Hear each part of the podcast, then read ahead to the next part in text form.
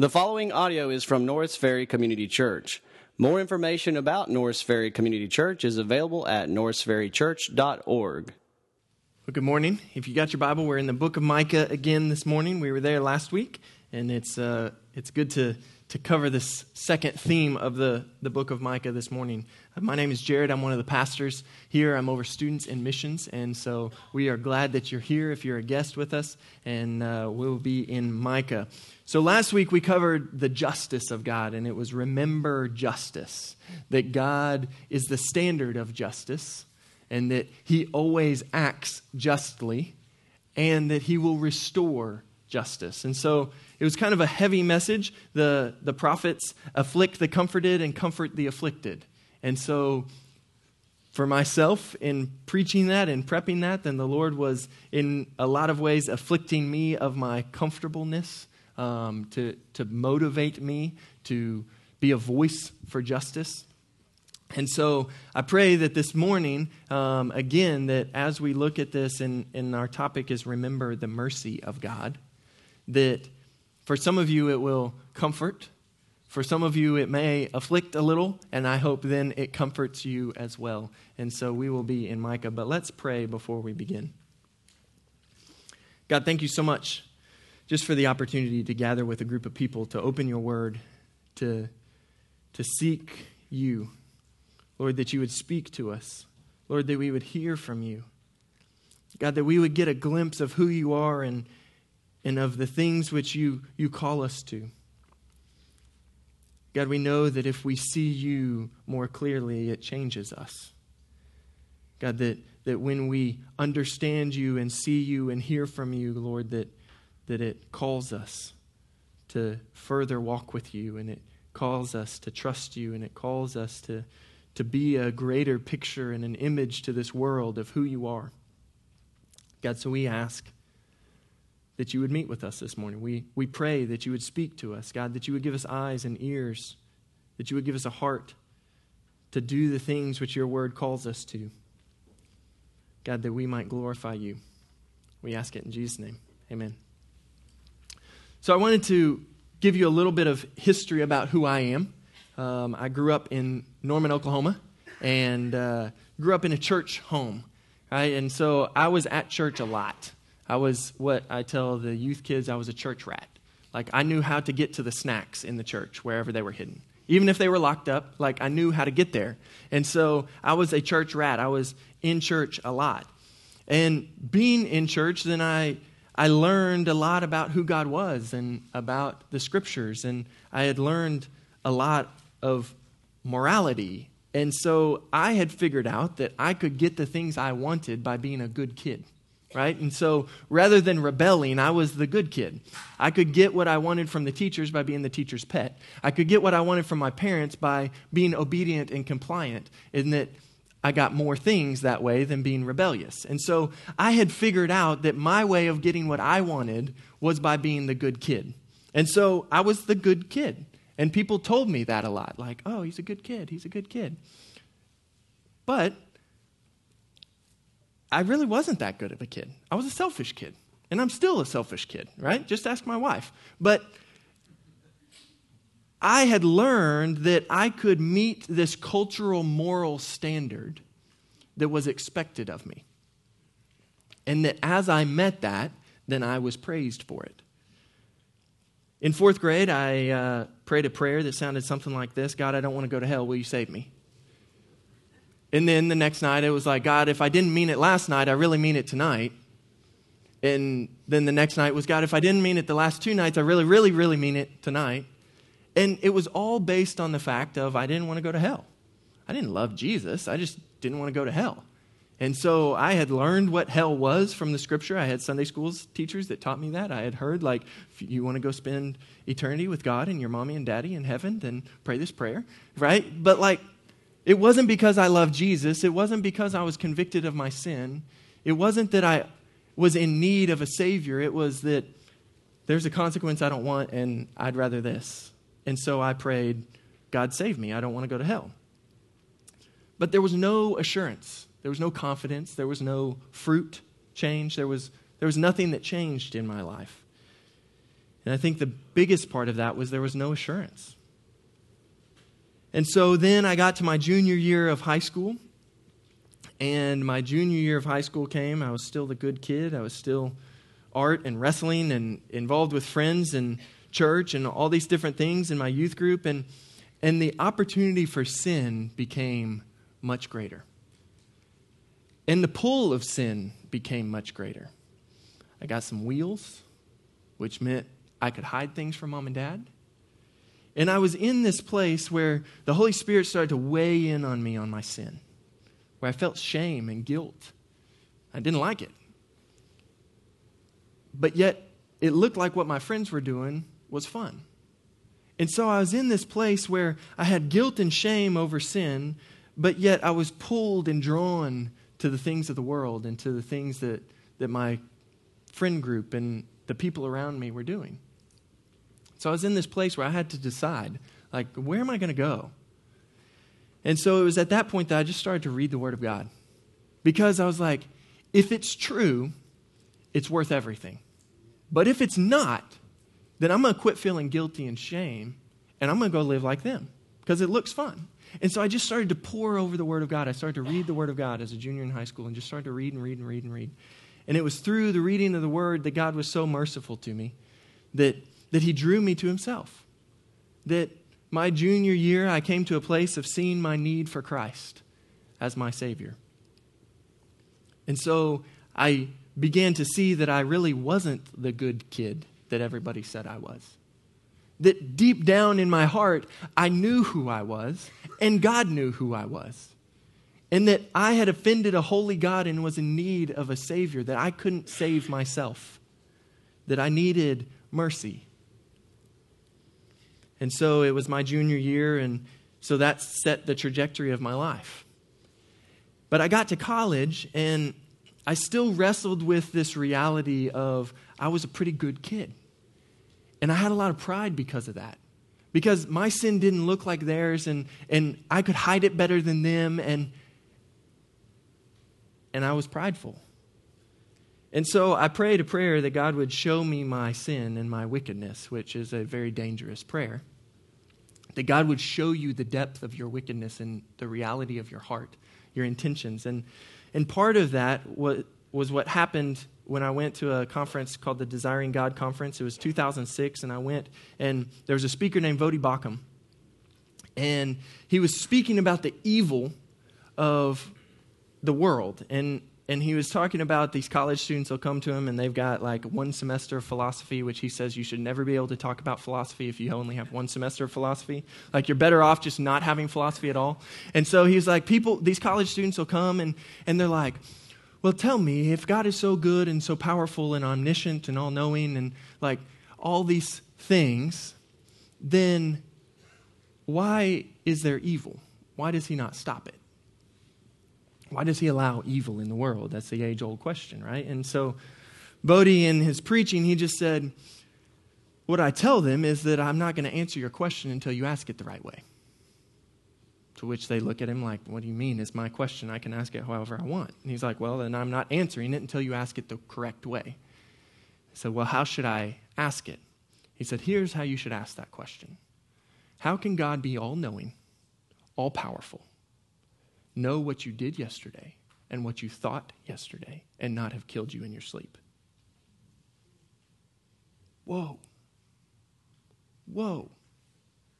It was a wake up call for me of that I had been looking at God from my standard.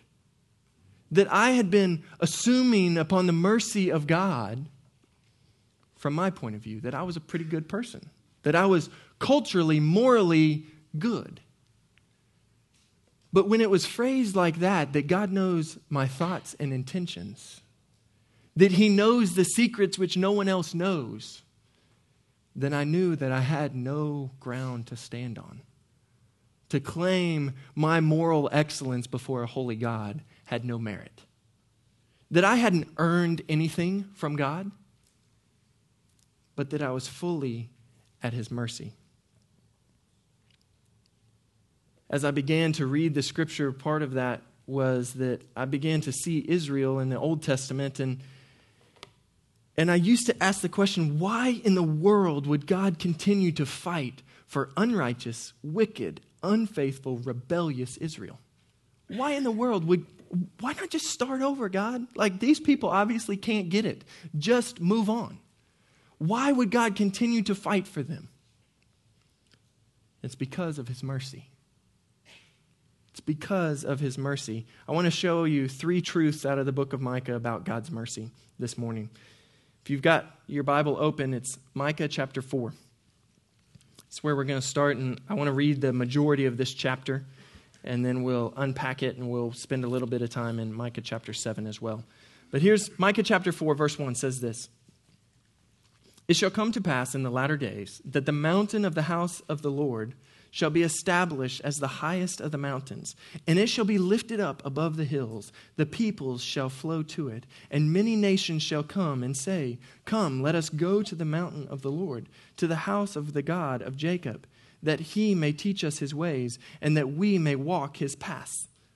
Now, it's important to know that there's these cycles that are happening in Micah where he gives judgment and then he gives salvation and then he gives judgment and then he gives salvation and then he gives judgment and then he gives salvation. There's three cycles of this. And so Micah has already prophesied over Israel that you are going to be exiled that you are going to be sent out. You are going to be destroyed. That the mountain of Zion, that the mountain of the Lord is going to be brought low. And so here is the salvation part of chapter 4 that, that it shall come to pass that in the latter days, a future day, a future day, that the mountain of the house of the Lord shall be established as the highest of the mountains. That this is not your destiny to be exiled and to be a scattered people. This is not your destiny, but that the Lord will restore.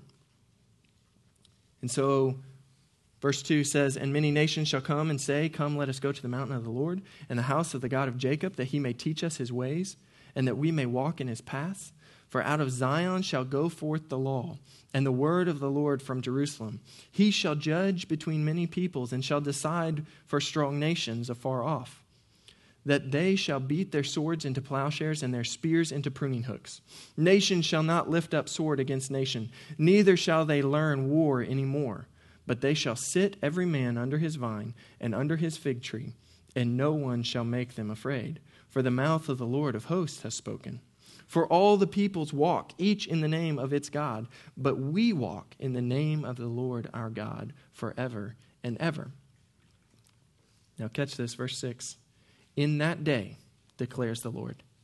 In this future day, when, when everything will be restored, in this future day, this day coming where the Lord's going to rebuild this mountain, in this future day, he says, I will assemble the lame and gather those who have been driven away and those whom I have afflicted. And the lame I will make the remnant, and those who are cast off a strong nation. And the Lord will reign over them in Mount Zion from this time forth and forevermore. Now, catch this. This is the first point. The mercy of God is for those in need. The mercy of God is for those in need. Micah here has prophesied that there is a day coming where the Lord will restore and rebuild. And then he goes on to tell the people how the Lord is going to do that. What is he going to do? He's going to gather a people. Now, when I think of dodgeball teams and basketball teams, or ultimate frisbee teams, or soccer teams, when you just play outside, then, then you set the two best athletes, right? That's normally what happens when it you got the two best athletes and then they pick their team. Now, they normally pick from greatest ability to least, right? Because you want to win. Y'all follow me? Like you pick teams because you want to win. And so the people that you pick are the biggest, the fastest, the strongest, the best athletes. But that's not what God does. God doesn't say, hey, in later days, I'm going to pick those of you who have pulled yourself up by your bootstraps. I'm going to pick those of you who are the strongest and who have survived. I'm going to weed out the weak and the marginalized, and I'm going to have the strongest. This is my process of that. No, no, no. The Lord says, In that day, declares the Lord, I will assemble the lame, the outcasts of society. I will gather those who have been driven away. Verse 7, he says, And the lame I will make the remnant. That the lame, the needy, are the ones that the Lord chooses. Now, why in the world does the Lord do this? Well, it's what He's done from the very beginning. Because when the best athletes are picked for the team, everybody goes, Oh, yeah, I know why they won. But when God uses the lame and the outcast and the afflicted, then everybody looks at the team and goes, How in the world? They have a good God. Amen. They have a good God. That mercy is for the needy. It's not for those who have no need, but that it's for the needy, the weak, the wounded, the scattered. They're in need of someone to act on their behalf, despite their rebellious actions. Chapter verse 6 says that, that those who the Lord has afflicted, that God is in this process because of their pride and arrogance, that they are being brought so low that they will have no merit to boast in their own works. That they will be fully dependent upon the mercy of God. That they can't claim any righteousness of their own, but that they will be humbled. And it's in that humility that the mercy of God meets us. It's in the place of need that the mercy of God comes close. That mercy is for the needy. You don't earn mercy. It's actually the opposite of what mercy is. Mercy is given, you can't earn it. Jesus said it like this in Luke 18. It says he also told this parable to some of those who trusted in themselves that they were righteous and treated others with contempt. Now catch that. Jesus is telling this parable to people who trusted in themselves that they were righteous, that they had an, their own righteousness, which was based on their own merit. And Jesus tells them this Two men went up into the temple to pray, one a Pharisee and the other a tax collector. The Pharisee, standing by himself, prayed thus God, I thank you that I'm not like other men, extortioners, unjust, adulterers or even like this tax collector. I fast twice a week. I give tithes to all that I get. But the tax collector, standing far off, would not even lift up his eyes to heaven, but he beat his breast, his breast, saying, God, be merciful to me, a sinner. I tell you, this man went down to his house justified, rather than the other. For everyone who exalts himself will be humbled, but the one who humbles himself will be exalted that mercy is for the needy, that mercy isn't for the self righteous and prideful, but that it is for those in need. The Lord is merciful to the needy. Look at chapter 7, verse 9. This is what it looks like Micah's need. Micah cries out to the Lord in chapter 7, verse 9. He says, I will bear the indignation of the Lord because I have sinned against him. He understands his need. I will bear the indignation of the Lord because I'm guilty. Because I have sinned against him. I don't have to excuse my sin anymore. I don't have to hide from my sin anymore. I can be honest that I will bear the indignation of the Lord because I have sinned until he pleads my cause and executes judgment for me. He will bring me out of the light. I shall look upon his vindication because he is merciful to the needy. Number two, I want you to see out of the book of Micah here that the mercy of God is manifest through his king. The mercy of God is manifest through his king. Flip back to chapter 4 as we continue to read this section. Pick up on verse 7. It says, In the lame I will make the remnant, and those who are cast off a strong nation, and the Lord will reign over them in Mount Zion from this time forth and forevermore. And you, O tower of the flock, hill of the daughter of Zion, to you shall it come. The former dominion shall come, kingship for the daughter of Jerusalem. Now, that word kingship right there is important. Kingship for the daughter of Jerusalem, because for Israel, then the king was vitally important. Because God had made a covenant with their king, With King David, then God had said that through you, I will give you a son who will sit on the throne eternally. And so Micah has prophesied to Israel that they are going to be scattered, that they're going to be exiled, and then he says, But there's a future day when I will rise up this mountain and I will give to the daughter of Jerusalem a king. But verse 9 hits us. Now, why do you cry aloud? Is there no king in you? That when Israel is exiled, their king will be conquered. Their king is removed. Israel actually had a king that's eyes were plucked out. They were taken into captivity. They were removed from the throne. And so Israel has no king. And so all of a sudden it hits them. Now, why do you cry aloud? Is there no king in you? Has your counselor perished? That pain seized you like a woman in labor. Now, 50% of us in this room understand what he just said, right? I won't say which 50%, but it's got to be something like the man flu, right? That this pain, this pain has just come upon them in a sudden rush. That all of a sudden they go from thinking, oh, God is with us, God is near us, God is here, to we're going to be exiled and our king is gone. And they go, if we don't have a king, what about God's promise? What about our future? If we don't have a king, what do we have? And there's pain and there's anguish Verse 10 Writhe and groan, O daughter of Zion, like a woman in labor, for now you shall go out from the city and dwell in the open country, and you shall go to Babylon. Micah is prophesying about Israel being captured and taken into captivity by Babylon, which comes to happen. This is all Micah prophesying about what is to come. He's telling Israel, and so the reality of what is happening is hitting them, and he says, Writhe and groan because you're going to be scattered.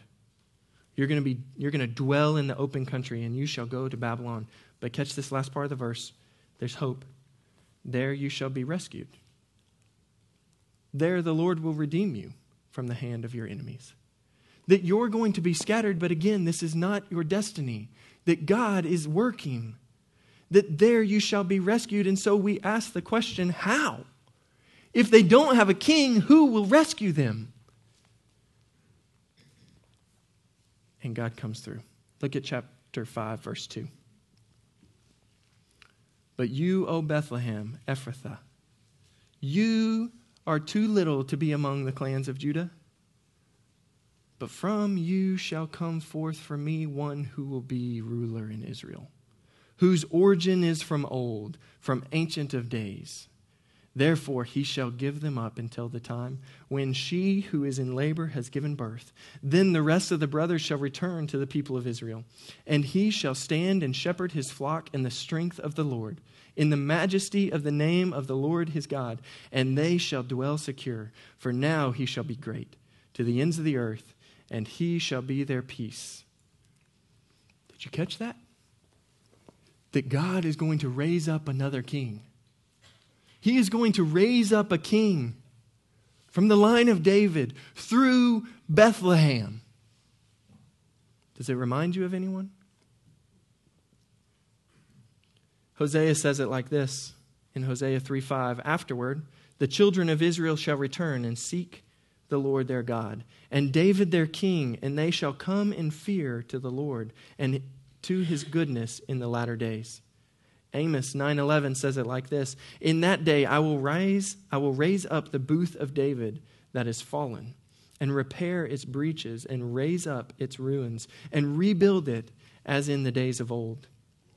And then we get to the New Testament Luke chapter 1 verse 32 and 33 says it like this, "He will be great and he will be called the son of the most high."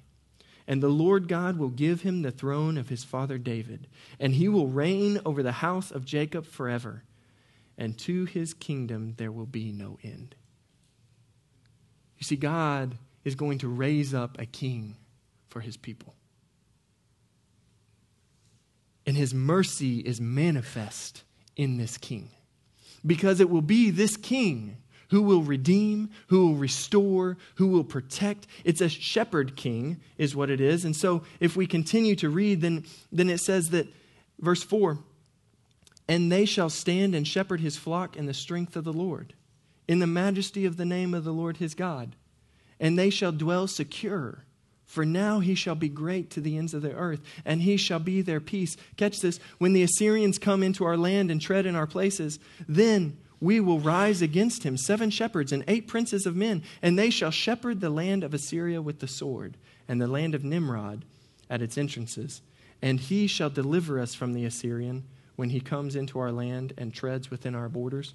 That there is restoration because of this king. If you flip back to chapter 4, then again we get this picture of what God is doing that he is going to raise up a king who will be the mercy to the people because he will restore, redeem, gather, feed, and protect. Look at verse 11 of chapter 4. It says, Now many nations are assembled against you, saying, Let her be defiled, and let her gaze, her eyes gaze upon Zion but they do not know the thoughts of the Lord. They do not understand his plan, that he has gathered them as sheaves to the threshing floor. Arise and thresh, O daughter of Zion, for I will make your horn iron, and I will make your hooves bronze.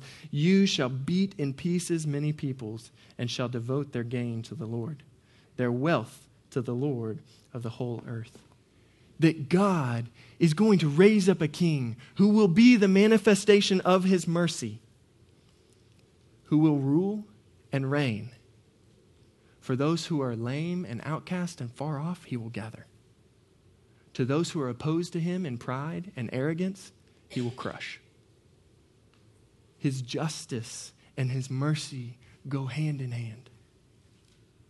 He does not lay aside his justice in order to be merciful. And he does not lay aside his mercy in order to be just. He is just and merciful. And to those who see him for who he is and who follow him in faith, he is merciful. His mercy is made manifest through his king. God will gather, protect, feed, and bring peace. Did you catch that at the end of, at the beginning of verse 5? It says, And he shall be their peace. In the midst of chaos, in the midst of exile, in the midst of all of these things, there will be a king who will arise who will be their peace. Do you know the king? Do you know God's mercy? His name is Jesus Christ. And he came and he paid the price that he would be the just and the justifier. But it's in him that we find mercy. It's in the reality that he will provide and protect, that he will shepherd and feed. Do you know that king? You see, I was reading some stuff about discipling men and with younger generations and things like that. And and there's this overwhelming sense of the reality that, that this younger generations feel this need to be perfect. We saw it uh, displayed at camp when we went to camp, and they did a little display of a little skit where they had people stand up when the guy um, would say a certain sin or a certain thing that you struggle with, and you would stand up. And, and when he said, Do you have a desire or do you have this overwhelming weight that you have to be perfect, then like 90% of the room stood up. It was unbelievable. That there's this weight that we've got to be perfect. And some of that may come through social media, who knows? That everybody puts out this perfect world. Some of that may just be these new temptations. I don't know. But this weight that we've got to be perfect. And so the reality is that there's a lot of shame because we know we can't be perfect. And so there's guilt and shame that, that I can't be perfect. I can't measure up. And I've, that's the expectation for me, and I can't measure up. And so, what do I do? Well, it's not even worth trying. But do you know the King of Mercy?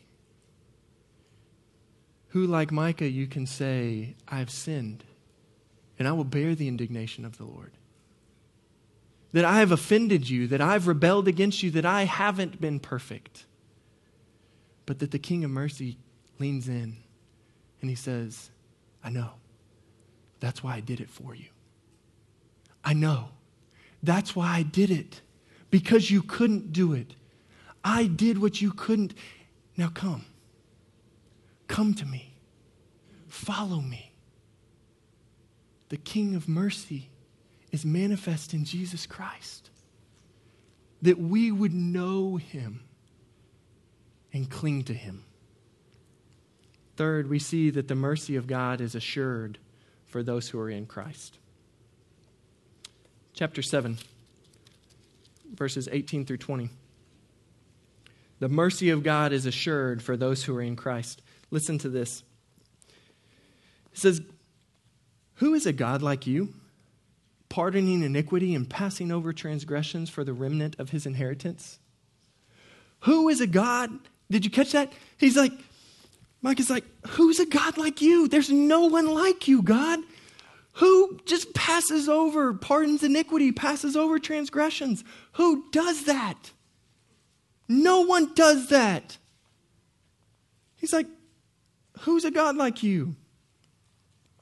He does not retain his anger forever because he delights in steadfast love. That word can be translated mercy. He delights in mercy. He doesn't stay angry forever because he delights in mercy. It brings him joy. It's not that he does it begrudgingly, it brings him joy. He delights in it. He will again have compassion on us. He will tread our iniquities underfoot. You will cast our sins into the depths of the sea. But catch this this is where it all comes to assurance. You will show faithfulness to Jacob and steadfast love to Abraham, as you have sworn to our fathers from the days of old. Micah's confidence is in the promises of God made to Abraham and Jacob and to the fathers in days of old. That God is the same yesterday, today, and forever. That the promises he made in Genesis to Adam and Eve, to Abraham, he's still keeping today that those who are in Christ will find mercy from the King. He's still keeping that promise. See, because if God shows mercy but he doesn't keep his promises, we're in trouble, right? Okay, he shows mercy, but who knows when or where or how? But the scriptures tell us, and Micah tells us, that those who are in Christ, those who find mercy, who seek mercy in his King, he will be merciful too. That it's promised. He always will do that. Look at verse 20 again. You will show faithfulness to Jacob and steadfast love to Abraham, as you have sworn to our fathers from the days of old. All of the confidence comes from the fact that God keeps his promises. But we get to the New Testament and we get even more, right? That when Jesus ascended to the Father, he said, It's better for me to go because I'm going to send a helper, which is going to be a promise to you that I'm coming back. We get the promise that God is going to continue in this, that he will continue to show mercy to all those who cry out to him. that we have this assured promise that God is merciful to those in Christ. It's our confidence, right? No matter how far off you've walked. That if you come back to Christ, God will be merciful. But here's the cool thing is that he's coming after you. He's chasing you down. You were the one that went off.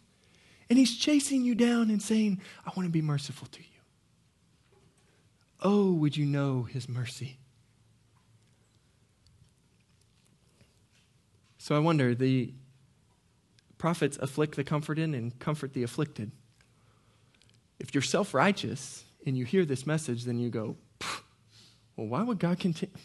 They didn't do anything to deserve that. You're right. You're right, they didn't. And neither did you. But you think you did, and that's what's got you wrong. But if you're afflicted, then you hear this and you go, Oh, I needed that. Oh, I needed to be reminded that no matter how far I've gone, that I can bring it into the light. I can admit it to Christ. And he goes, Paid for. Righteous. Redeemed. I've got good plans for you. I've got big plans for you. I've got a plan to use you. I'm not, I'm not done with you. I haven't abandoned you. I've got a plan for you. The mercy of God is assured to those who are in Christ. The last application I want to give you this is that Micah chapter 6, verse 8. He says, He has told you, O man, what is good. And what does the Lord require of you? But to do justice to love kindness or mercy, and to walk humbly with your God. It's kind of the summary. It's kind of this packaging of what who God is and what he requires of those who follow him. To do justice, to act justly, that's what we covered last week. To love mercy and to walk humbly with him. You see, when we've experienced the mercy of God, we will be merciful to others.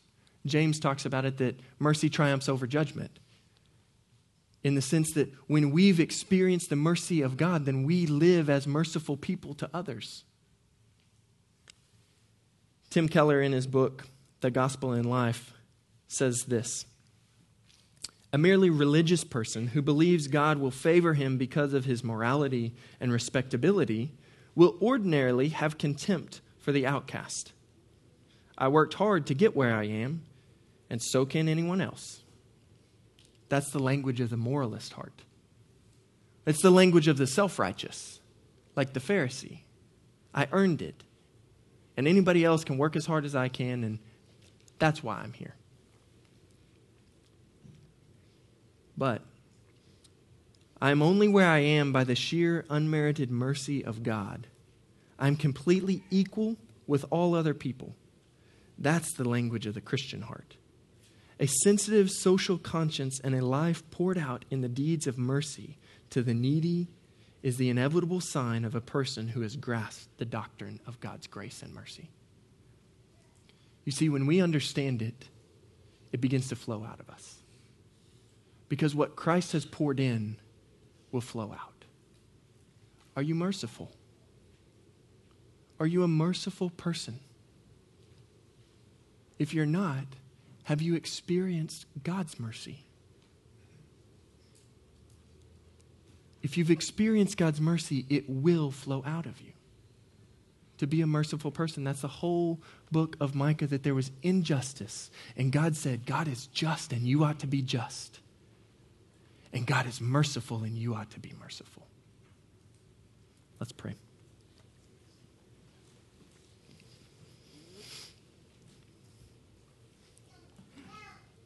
God, when we ask the question, why would you continue to go after, to chase after, to redeem, to forgive, to use Israel after so many failures? We see that the answer is because of your mercy. And God, when we ask the question, why would you continue to fight for unrighteous, wicked, sinful, rebellious sinners like me? It's because of your mercy. God, I pray that we would grasp the mercy that you've poured out for us, that you offer us in your King, and that you assure us through your promises. God, I pray that Norris Ferry, that this church would be known as just and merciful people. God, that this community would know the members of this church because of their justice and because of their mercy. God, but in order to do that, we know we have to pull from a well of your justice and your mercy. God, that we need to experience that fresh every day. That we need to be reminded of that daily that you are just and you are merciful. God, would you make us into those people that we might reflect you to this world, that others might find hope in who you are and what you offer.